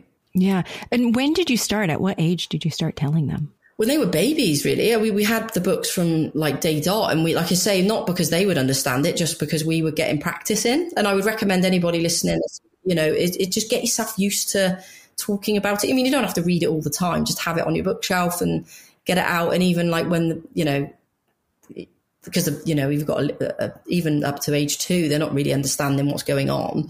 Um, but yeah, and, and I, I would definitely recommend doing it as early as possible. And if you haven't done it, you know, it's not too late. I would always say that, you know, if, if you're listening to this and you've got an older child and either you haven't told them or um, you maybe haven't discussed it that overtly with them, it's not too late. There, there's lots of resources out there. And like I say, um, I don't know if you could able to drop some resources down, but um, I, well, I, am setting up my own website called um, allthingsdonorconception.com. So if anyone's listening, um, I'm going to have loads of stuff on there for like direct people for, for like resources and things like that. So, um, yeah, and, and, like you say, even if you just Google, you know, donor conception network and things like that, there's, there is stuff out there to help with telling, you know, because it is a huge part and it's a really important part of your child's story. Yeah. And I think you bring up a really good point. I hadn't thought about how awkward it might feel or yeah. be, but it's, it's a really great point to to start super early, like when they don't understand, because when you're fumbling through your words, it may feel like you're that there's not that there is shame, but they, to them, they might register that as like, oh, why is it so weird that you're, you know what I mean? But once you get the pacing and the words down and you feel good about what you say, you can say it with confidence so that there's not yeah. any, you know, fear around how you say it. Cause I think, um, I've talked to a few people and um, a lot of people have said that they wanted to say what they wanted to say with intention and without um, any perceived shame or mm-hmm. without any perceived like hesitation in sharing because they didn't want their child to feel like this was a shameful thing or that this was something that they were embarrassed about. But it's still a difficult topic. So I think you bring up a really good point in that you could practice doing that over time, especially when they're little and have no idea what you're even saying, yeah. you know, to get your words right to, so that you feel good about saying and then it can just come out effortlessly. Yeah. And it's, it's human, you know, it's, it's, it is something that, um, you know, I think, I think if parents say that they don't feel awkward about it, I think that I, I struggle to see how, you know, that that's true. I think most people would have an element of some level of insecurity about it or some little bit of awkwardness because, um, because it brings up so much, of what you've had to do to become parents, even if, you know, even like with my wife and I, where, like you say, we haven't had the infertility struggles, but we've still had to use a donor in order to have a family, which, you know, in an ideal world, we wouldn't have had to do. Um, so you've got that element of it. Um, so I think, yeah, definitely, I 100% recommend getting the practice in. And it's like, par- we all parents. I, I, saw a brilliant post today, and it was something like, um, you know, parenting a donor conceived child is, I think it's like 5% um, information and 25% winging it because you, you, literally are. And I think that goes for parenting in general. Um, I think parenting in general is, um, is a lot of winging it. Um, but if you can get some help along the way, then great. And that, and that does come a lot of the times in books. I mean, I think now there are more resources. Like I say, I, um, been doing a lot of work on Path to Parenthub um, which is is really tailored to support parents um, with actual um, professional guidance. You know, some extra help. Um, not just sort of the basics of storytelling and, books, but actual real, like, you know, the practical examples of what you can do and how you can speak to your, ch- your child that they're donor conceived and how you can feel more confident as, as a parent. And I think now that there is a shift um, to provide parents with that support because up until now there really hasn't been that much. Um, and certainly when my parents were raising me, there was nothing. Um, so I'm really hopeful that, you know, that, that the community that we are seeing now, it, it, even though there are some conflicts still, it, it, means that hopefully there is more support and more resources coming you know parents way yeah i think it's um, important to talk about i honestly had no idea any of this even existed like when because in my experience when i went to these clinics like uh, every fertility doctor has talked to me about donor eggs mm. or hmm. whatever like there's like oh you need a donor or you need a donor i'm like well i'm not ready for that yet can we just like push pause on that but it was just like oh you can use a donor period end of sentence that was it yeah. right and so I didn't know anything. I didn't know about all of this. It, it had not honestly occurred to me. Mm. And um, I don't know how I came across it, but I started when, because I've learned that Instagram had this whole like infertility community and I had no idea they were out there. And then that kind of like looped into you know, donor conception as people were talking about donor conception. And it's like, you know, this like rabbit hole of yeah. things that you find Next on the internet, right? The threads. yeah. Right. Right. Or like this person links this person who links this person. I'm like, oh, let me check that out. Oh, let me check that out. And so I go into this like rabbit hole and I'm like, oh my gosh, I had no idea there was all this stuff that you had to consider. And so I thought, if I didn't know it, I'm sure there are people out there who have these conversations where people like, oh, your solution is donor eggs or donor sperm or whatever, or donor, period, right? Yeah. End of sentence, and that's it. And then if you don't hear that this is some of the experience, or, you, you know, if you are successful, and I say if because not mm-hmm. everyone will be successful, even with donor, um, because there are many factors that contribute to this. Um, but, you know, I didn't think about these things that come up afterwards. I didn't think about what it would be like to tell them. I didn't think about that, you know, you had to get these books. And I didn't think about, you know, anonymous versus open ID. I mean, a little bit, but I, I didn't fully comprehend and understand all the nuances that come with it. I think it's important for people to know just so they're aware. It may not change their decision at all, which is fine, mm-hmm.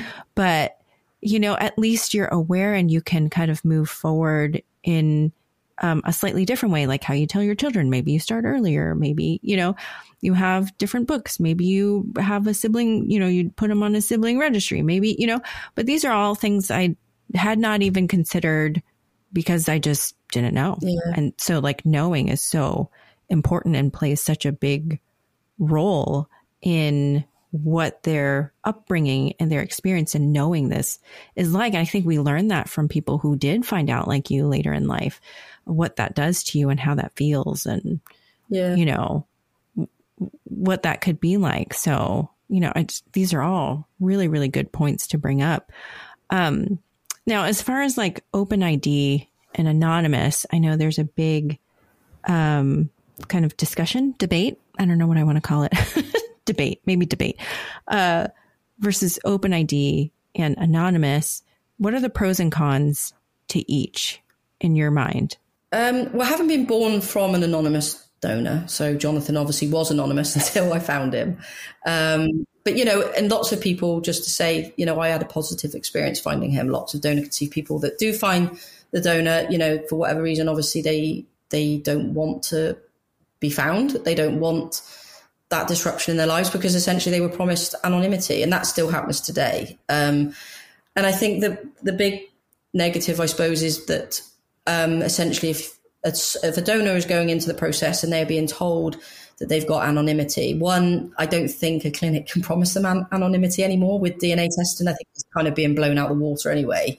So it's kind of some false promises there. And I think you are potentially, it's not fair on the donor, uh, which is, you know, we haven't really spoken much about the donor perspective, but it's not fair to promise anonymity to the donors anymore. Um, that would be my first point.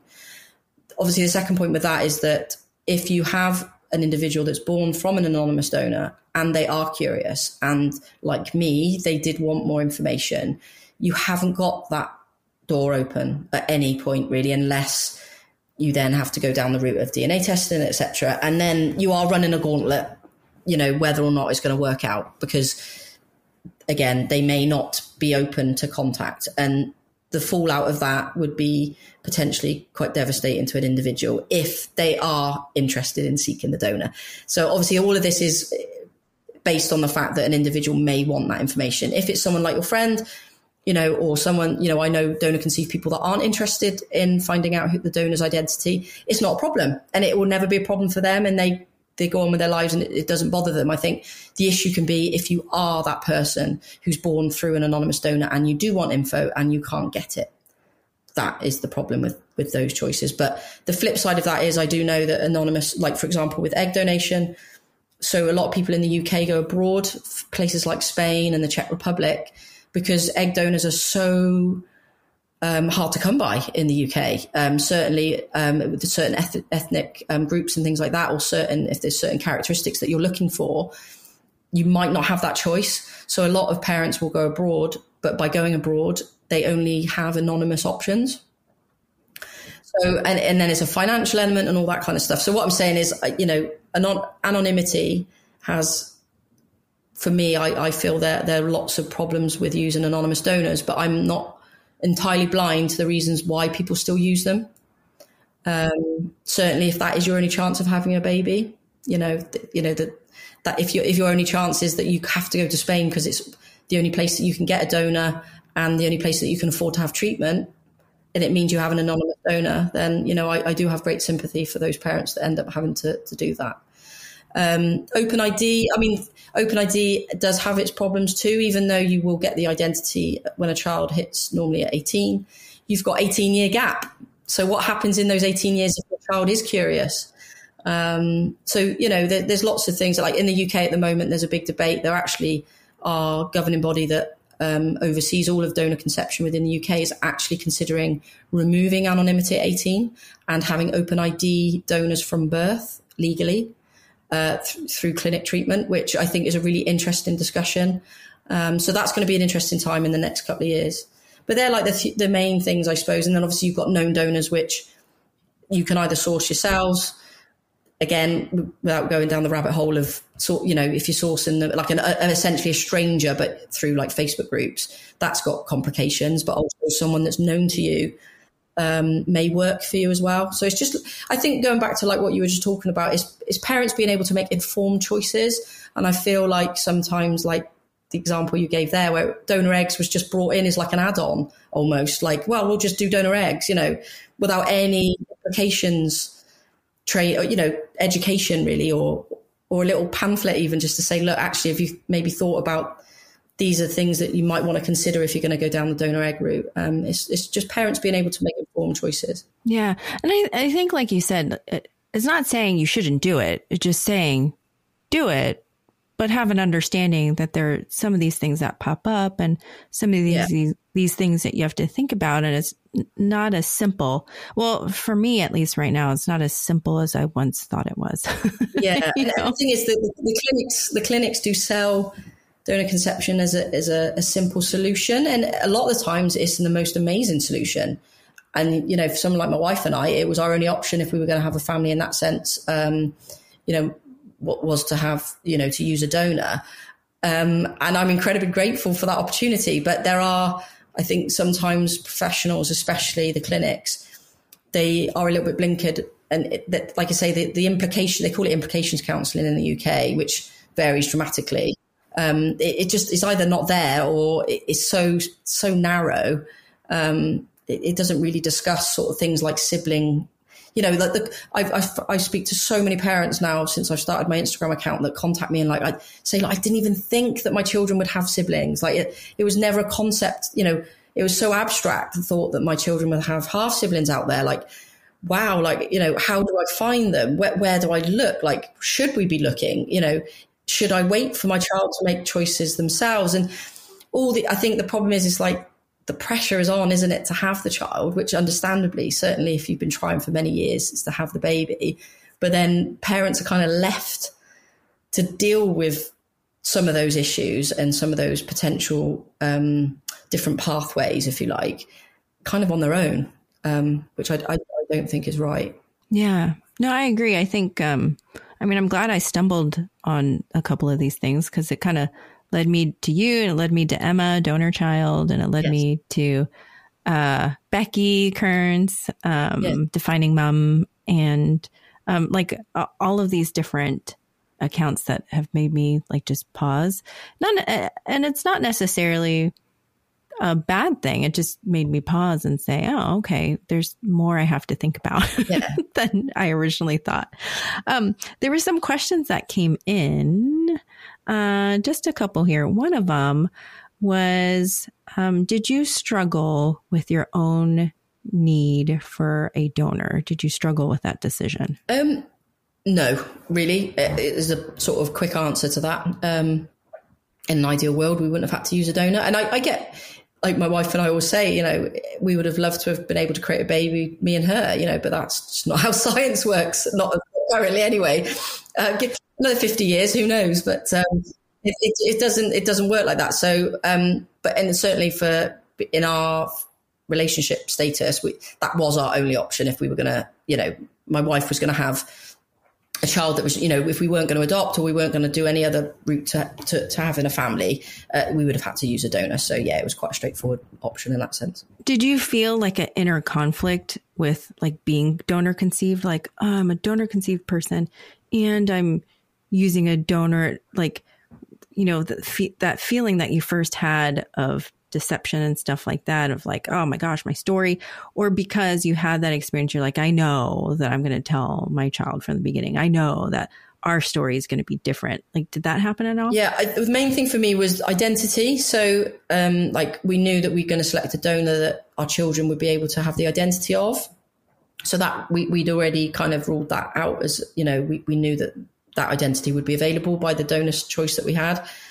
Excuse me. So that was sorted. Um, and yeah, I think the I, we we knew that we were always going to be open and honest with our kids, so that wasn't going to be an, an issue either. Like I said, the, the, more things I've had recently, I suppose, is more frustration um, and upset towards the fertility industry. Uh, I think that's probably where my, you know, that that's where I've had more conflict is because I can see you know, you only have to go on some posts on Instagram and there's some latest thing from a sperm bank or something like that. And I'm, it's great because they're, they're helping families. And I, you know, I, obviously we use the sperm bank in order to have our kids, but I, I see it through a slightly different lens now. And, and that's a little bit frustrating. I can, I can kind of see like their marketing, te- you know, tactics. And I know, for example, that they don't do X, Y, and Z and they're not doing this type of thing ethically or I know for a fact that they're exporting the donors, you know, all these things that maybe I wish I didn't know. maybe it was probably a good thing. You know, I, like I've often said, I wouldn't change my, you know, our kids for the world, but we maybe would have done things slightly differently if I'd have had this information before we were trying to have a family. Um, we, we would have asked a few more questions, certainly, than what we did. Do you feel 50% in each camp when people are making judgments? So when you see these discussions online, like, do you feel like yourself kind of being your own debate? Because you're like, well, as a recipient parent, and then, well, as a donor conceived person. Yeah, I've connected with a couple of um, people in social media spaces that are also recipient parents and donor conceived. Some that have known from birth that they were donor conceived, some knew, you know, later on in life, but then gone on to have children for, for whatever reason, either infertility or because they're in an LGBTQ family or things. And it is quite a lonely place, I think, being in both camps because you don't entirely feel accepted in either sometimes would probably be the best way it can be a little bit isolating. So and when you're in only spaces so when i say only spaces so if i'm in like um, a, a donor conceived only space say in a forum you see some things in there about parents and you're like oh i'm a parent. Like you take it personally then because but then i'm also donor conceived so i'm like oh i can see their point of view. Um, and then this flip side of that is I can be in parent only spaces and see some comments about donor conceived people, you know, whether or not we're all, you know, late discovery donor conceived people all angry or, you know, jaded and all this kind of thing. And that can be frustrating as well. So yeah, it, it's hard being on the fence, if you like. Do you think having been an older person who found out that maybe you've had more life experience to draw on that maybe that helps whichever camp you're in to kind of process that easier. You know what I mean? Like yeah. if you're 20 and you found out there you have a little less life experience to draw from and maybe, you know, from an emotional mm-hmm. maturity level too, maybe there's, you know, it can make it a little bit more difficult. Yeah. Versus finding out in kind of your early 30s. Although I don't know. The guidance now is sort of considered anything. If you find out, you know, or you're told you're donor conceived after like age three, then it's considered late discovery because of. I think the idea is that you're you, you never have a memory of being told that you're donor conceived. But that aside, I think obviously people find out at all stages of their life. You know, I know people in their 60s that have found out, you know, for, for example, um, you know, through DNA testing, um, and then they've been able to join the dots and work it out.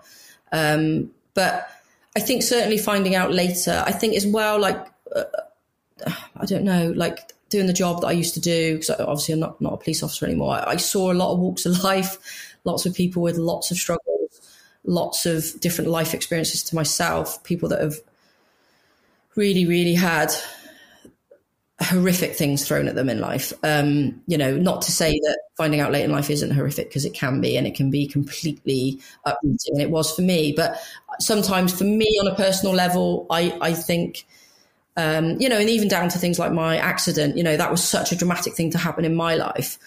Um, even more so really than finding out I was donor conceived. So in the grand scheme of things, finding out I was donor conceived compared to what happened to me with my health and my accident and my career was quite um, not minimal, but you know, if you, it's hard to compare. But I'm not sure if I'm making sense. But I, that kind of I've got all those things to draw on, um, and yeah, maybe I think.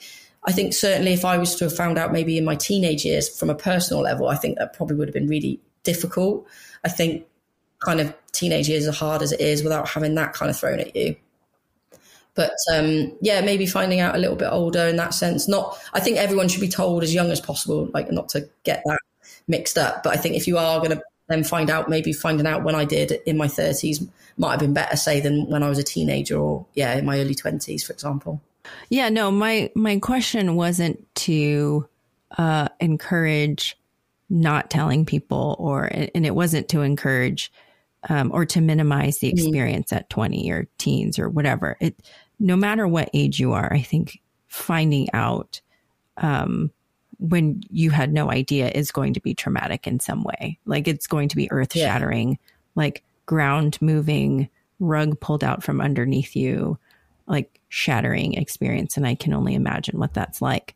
Um, so that's not the intention of my question. I just want to make sure that that's clear. But um, it's like I mean, I don't know. I know some people, and it, maybe it's personality wise too, that, it, you know, some people process it differently and having the resources, like you said, to start out as you tell your children what this is, you know, what their story is and, you know, how they came to be, I think is really helpful. And then, you know, as an adult too, I think, um, hopefully, you know, as people are finding out what it's like to be donor conceived, there can be more resources for adults too in kind of dealing with this because I mean it's not easy at any age when you find out. And you know certainly if you know if in, if you're in your 30s and 40s and somehow you find out whether by these DNA tests or whatever yeah.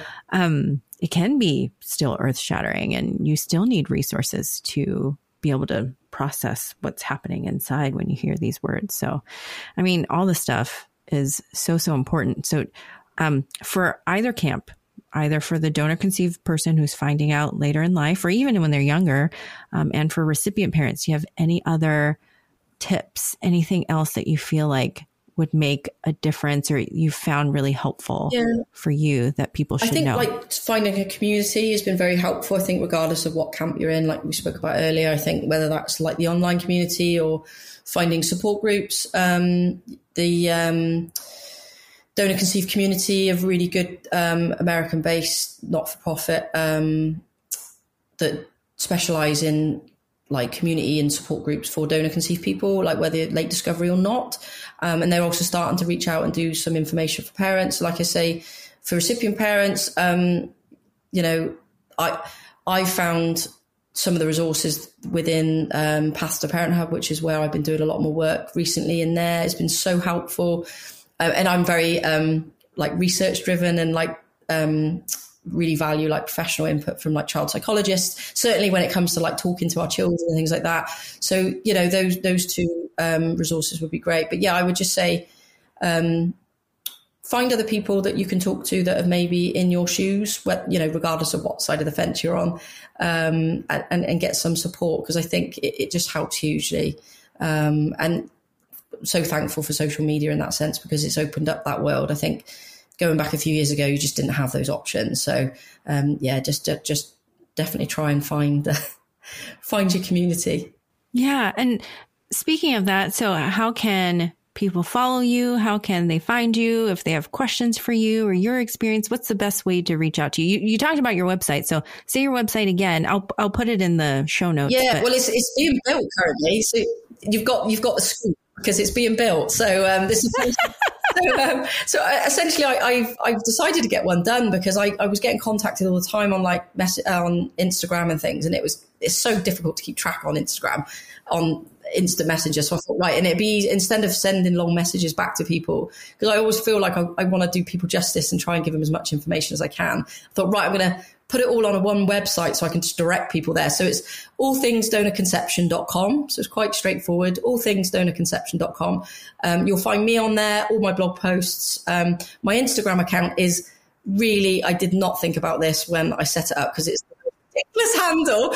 So it's DCP underscore journey underscore two RP, which essentially means donor conceived person's journey to a recipient parent, but it is the most non-friendly, remember, uh, memorable handle. But um, yeah, by all means, come follow me. It's a public account. Um, and yeah, if you want to message me on there, or there'll be a, a contact me page on my website. Find me there. Um, and like I say, I'm soon to be launching um, a specific LGBTQ um, branch of Paths to Parenthub, which um, again, that'll all be on the website. Yeah, so going to be do- doing some more real specific content and membership for um, LGBTQ parents and parents to be through donor conception. So that's all exciting. Um, so yeah, you got the there as well, Victoria. so. well, you'll have to come back on to tell me more about that once that's yes, all up yeah. and running. Like you say, it's it's an it's Path to Parenthub has been rub- running now for a couple of years with with Becky. She's done a fantastic job. Um, so we're just looking now to expand it slightly for like I say, a bit more sort of LGBTQ specific content and also donor conceived person's perspective content and sort of added that kind of element to it. But um, yeah, it's growing daily. It's a fantastic community. So come join us. Um, and, you know, people can join on a like monthly basis or like an annual membership. But you really, the, the, the level of support and content in there is, is just, it's incredible, really, and probably the best and not just because I work for it, but um, it, it really is because I found it. I found it obviously before I started doing work for them. So, um, and I was really impressed with, with what's there, and it's probably some of the best that I've seen that's out there, specific for donor conception. So, yeah, by all means, um, come join us. Yes, no, I would love to share more of the LGBTQ plus um, community stories because, um, to be honest, I, I, haven't really found a whole lot of people to connect to. Um, and I do think that those stories matter to share because, I mean, there are questions that will come up and, you know, there are some, um, you know, similarities that we share in our struggle anyway. Like I said, you know, with donor conception and stuff like that. And I don't want to leave their stories out of the conversation. I just, I want to include all these different stories of what it's like to be in this space. And like nobody wants to be in this space for very long. And unfortunately, some of us are in this space longer than others. so, you know, by circumstance or not, you know, uh, there are so many different ways to share the stories. So, um, you know, I want to make sure that they're included. So whenever this your new um, project is up i want to know about it let me know and i'd love to have you back on so we could talk talk more about it. But I mean, today, thank you so much for spending so much time with me about, you know, all these different considerations and your story and, um, well, stories, you know, two different uh, stories that you had, um, because I think that they'll be so helpful for different people. And I think your perspective is so important too, because I think you have a unique perspective that not a lot of people have. And, you know, it helps us kind of bridge the gap between, you know, the two ideas of, of what that's like. So I, I really want to thank you for taking that time to share it with us. thank you for having me. And if anyone's still listening, I think we're like collectively, it's over an hour and a half of recording. you deserve a medal listening to me talk that long. So, so thank you for listening. And, this is, uh, yeah. yeah. Believe it or not, this is not the longest episode. Oh, wow. yeah. I think it's the longest one I've done. We've, yeah, it's, a, I have, I want to say a couple that are over two hours. Wow. So this is definitely long form. And, and those episodes actually don't do too bad. Like people actually, I mean, whether or not they hit pause and listen to it for th- four or five days. It's just a different story. In the background while you do the housework, yeah, or, or whatever. Yeah, put, put, your earbuds in while you're cleaning the tub or something like that. I don't know. You've done really well. So. But I really appreciate you having me on anyway, and, and you know sharing a story. Yes. And, um, I just hope it helps people, and certain some of these conversations are what I would have loved to have had maybe um, you know, a few years ago, or if I, you know, even like when I found out I was going to yeah. conceive, to maybe listen to someone that had been through it, it would have helped me massively. So yeah, I, I hope it reaches those people too. Yeah. Oh, you know, I think it really will. Just I, like you said, I think just having the conversation helps. Just putting it out there and just talking about it, I think starts the kind of motion, starts the wheels spinning on things and hopefully change at some point in time. But change won't happen unless we're talking about it. Mm-hmm. And so, you know, having these difficult conversations is really important. And you're a huge part of that in um, this space. So, you know, I think the work that you're doing in all these different areas are so helpful. So thank you for doing that. And um, hopefully it won't be too long. I mean, I don't know when your uh, new program's going to be up, but uh, whenever that comes up, then don't be shy because. I won't be. well, even for January, so that, that's when we're, we're going to start. Oh, okay. Uh, a wait list soon, and uh, like I say, my, my, website will like hopefully. I'm not sure when you'll air this, but it should be up in the next few weeks. So um, the website should be up. Okay. Hopefully. Um, yeah, this weeks, so. this will probably air a little. Yeah, it'll it'll air after yeah. after it's up. So yeah, it, will be up and running by the time we, we this go. thing goes up. So.